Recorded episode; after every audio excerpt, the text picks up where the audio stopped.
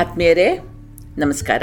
ನಾನು ಸಂಧ್ಯಾಪೆ ಯಹೂದ್ಯ ಜನಾಂಗದಲ್ಲಿ ಬಂಡಾಯ ಚಿಂತನೆಯ ಕೆಲವರಿದ್ದಾರೆ, ಒಂದು ಕವಲಿದೆ. ಅದಕ್ಕೆ ಹಸೀಡಿಸಮ್ ಅಂತ ಅಂತಾರೆ.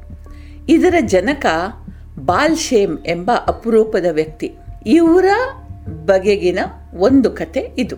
ಬಾಲ್ಶೇಮ್ ಪ್ರತಿ ರಾತ್ರಿ ಊರೆಲ್ಲ ಮಲಗಿದ ನಂತರ ನದಿ ತೀರಕ್ಕೆ ಹೋಗ್ತಾ ಇದ್ರು. ರಾತ್ರಿ ಹೊತ್ತು ನದಿಯ ಹರಿವಿನ ಸೊಬಗೇ ಬೇರೆ, ಶಾಂತವಾಗಿ ಹರಿಯುವ ನದಿ, ನಿದ್ದೆ ಮಾಡ್ತಾ ಇರುವ ಪರಿಸರ, ಎಂಥ ಗೊಂದಲದ ಮನಸ್ಸನ್ನು ತಣಿಸುವಂತಹ ಒಂದು ಸನ್ನಿವೇಶ ಅಥವಾ ಪರಿಸರ ಇದು. ಬಾಲ್ಶೇಮ್ ನದಿ ತೀರಕ್ಕೆ ಹೋಗ್ತಾ ಇದ್ರು.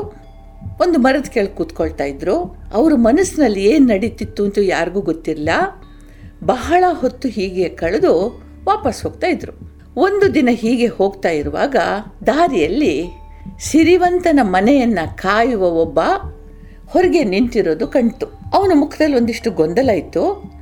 ಬಹಳ ದಿನಗಳಿಂದ ಈ ಮನುಷ್ಯನನ್ನು ಅವನು ಗಮನಿಸ್ತಾ ಇದ್ದ. ಮೊದಮೊದಲು ಯಾರೋ ಕಳ್ಳ ಇರಬೇಕು.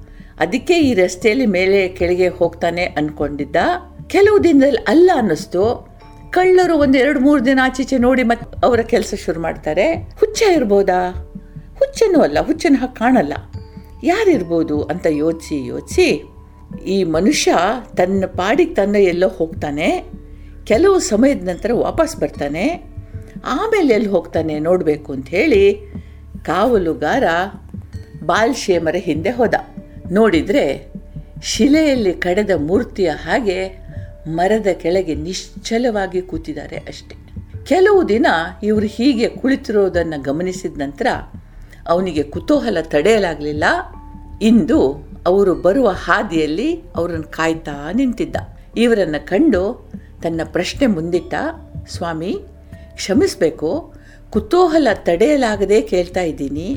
ನೀವು ಯಾಕೆ ಪ್ರತಿದಿನ ರಾತ್ರಿ ನದಿಗೆ ಹೋಗ್ತೀರಿ? ಸುಮ್ಮನೆ ಕೂತ್ಕೊಳ್ತೀರಿ?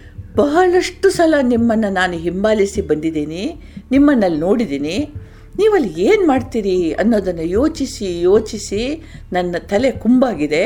ಮಿಕ್ಕವರು ಬೆಚ್ಚಗೆ ಮಲಗಿ ನಿದ್ದೆ ಮಾಡೋ ಹೊತ್ತಿನಲ್ಲಿ ಇದು ಯಾಕೆ ಹೀಗೆ ಮಾಡ್ತೀರಿ? ಅಂತ ಬಡ ಬಡ ಬಡ ಬಡ ಪ್ರಶ್ನೆ ಕೇಳ್ದ. ಪಾಲ್ಶೇಮ್ ನಗ್ತಾ, ನೀನು ಹಿಂಬಾಲಿಸಿ ಬರೋದು, ಗೇಟಿನ ಹಿಂದೆ ಅಡುಕೊಂಡು ನನ್ನನ್ನು ಗಮನಿಸೋದು ನನಗೆ ಗೊತ್ತಿದೆ. ರಾತ್ರಿಯ ಪ್ರಶಾಂತ ನೀರವತೆಯಲ್ಲಿ ಇಂದ್ರಿಯಗಳು ಸೂಕ್ಷ್ಮವಾಗ್ತವೆ. ಇರಲಿ, ನನಗೂ ನಿನ್ನ ಬಗ್ಗೆ ಕುತೂಹಲ ಇದೆ, ನೀನೇನು ಮಾಡುತ್ತೀಯಾ ಅಂತ ಕೇಳ್ದ. ಕಾವಲುಗಾರ ಅಂದ, ನನ್ನ ಕೆಲಸ ಏನು ಅಂತ ನೀವು ಕೇಳಿದರೆ ನಾನೊಬ್ಬ ಸಾಮಾನ್ಯ ಕಾವಲುಗಾರ ಅಂದ.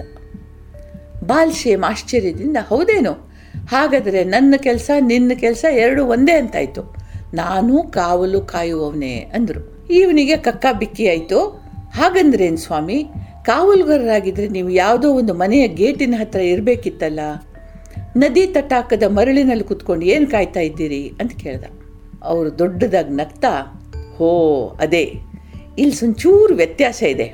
ನೀನು ಇಟ್ಟಿಗೆ ಗಾರೆಗಳ ಕಟ್ಟಡದ ಹೊರಗೆ ನಿಂತು ಒಳಗೆ ಹೋಗುವವನು ಯಾರು? ಮಿತ್ರನೋ, ಶತ್ರುನೋ ಅಂತ ಗಮನಿಸ್ತಿ.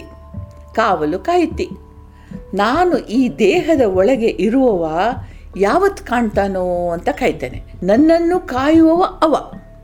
ನಾನು ಮಾಗುವ ಕ್ಷಣಕ್ಕಾಗಿ ಅವನು ಕಾಯ್ತಾ ಇದ್ದಾನೆ. ಆ ಕ್ಷಣ ಬಂತೋ ಅವನು ಎದುರಿಗೆ ಪ್ರತ್ಯಕ್ಷನಾಗ್ತಾನೆ. ಅಂಥ ಕಾಯುವವನನ್ನು ಕಾಯುವವನು ನಾನು ಅಂತಂದರು. ಕಾವಲುಗಾರನಿಗೆ ಇನ್ನೂ ಗೊಂದಲ ಆಯಿತು ಸರಿಯೇ, ಇದಕ್ಕಾಗಿ ನಿನಗೆ ಸಂಬಳ ಯಾರು ಕೊಡ್ತಾರೆ ಅಂತಂದ. ಬಾಲ್ಶೇಮಂದರು, ಮಿತ್ರ ಸಂಬಳ ಎಂಥದ್ದು ಅಂತೀಯ? ನೀನು, ನಾನು ಒಂದೇ ಅನಿಸುತ್ತೆ. ಎಂಥ ಶಾಂತಿ ಸುಖದ ಸಂಬಳ ಅಂದರೆ ಶಬ್ದಗಳಲ್ಲಿ ನಾನು ವರ್ಣಿಸಲಾರೆ, ಅಂಥ ಸಂಬಳ ಸಿಗುತ್ತೆ ಅಂತಂದ. ಕೂಡಲೇ ಕಾವಲುಗಾರ ಇವ್ರ ಕೈ ಹಿಡ್ದ, ಸ್ವಾಮಿ, ನಾನು ನಿಮ್ಮ ಜೊತೆ ಬರ್ತೀನಿ. ಕಾವಲು ಕಾಯೋದು ಹೇಗೆ ಅಂತ ನನಗೆ ಗೊತ್ತು. ಇದರ ರೀತಿ ಬೇರೆ ಅಷ್ಟೇ. ನಾನು ಆ ಕಾವಲುಗಾರನನ್ನು ಕಾಣಬೇಕು. ಸಂಬಳ ಸಿಕ್ಕಿದ್ರೂ ಸೈ, ಸಿಗದಿದ್ರು ಸೈ, ದಯವಿಟ್ಟು ನನ್ನನ್ನು ಸ್ವೀಕರಿಸಿ, ಆ ಕಾವಲು ಕಾಯೋದನ್ನು ಕಲಿಸಿ ಅಂತಂದ.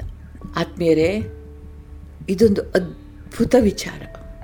ಯಾಕೆಂದರೆ, ಕಾವಲು ಕಾಯುವವ ಇದ್ದಾನೆ ಎಂಬ ಅರಿವು ಬದುಕಿಗೊಂದು ತಿರುವು ಕೊಡ್ತದೆ. ಒಂದು ಡೈಮೆನ್ಷನ್ ಅಂತ ಹೇಳ್ತೀವಿ, ಒಂದು ಗುರಿ ಕೊಡ್ತದೆ. ಅಂಥವನ ಇರುವಿಕೆಯನ್ನು ಅರಿಯಲು, ಅವನನ್ನು ತಿಳ್ಕೊಳ್ಳಲು, ಅವನನ್ನು ಅರ್ಥ ಮಾಡಿಕೊಳ್ಳಲು. ಕಾಯೋದು ಅಂದರೆ ಕಾಯುವವನಿಗಾಗಿ ಕಾಯುವ ಕಲ್ಪನೆಯೇ ರೋಮಾಂಚಕ. ಇಷ್ಟು ಚಂದದ ಕಥೆ ಅಲ್ವಾ? ನಿಮಗೂ ಇಷ್ಟ ಆಯಿತು ಅಂದ್ಕೊಳ್ತೀನಿ ನಿಮಗೆಲ್ರಿಗೂ ದೇವರು ಒಳ್ಳೇದು ಮಾಡಲಿ. ಜೈ ಹಿಂದ್.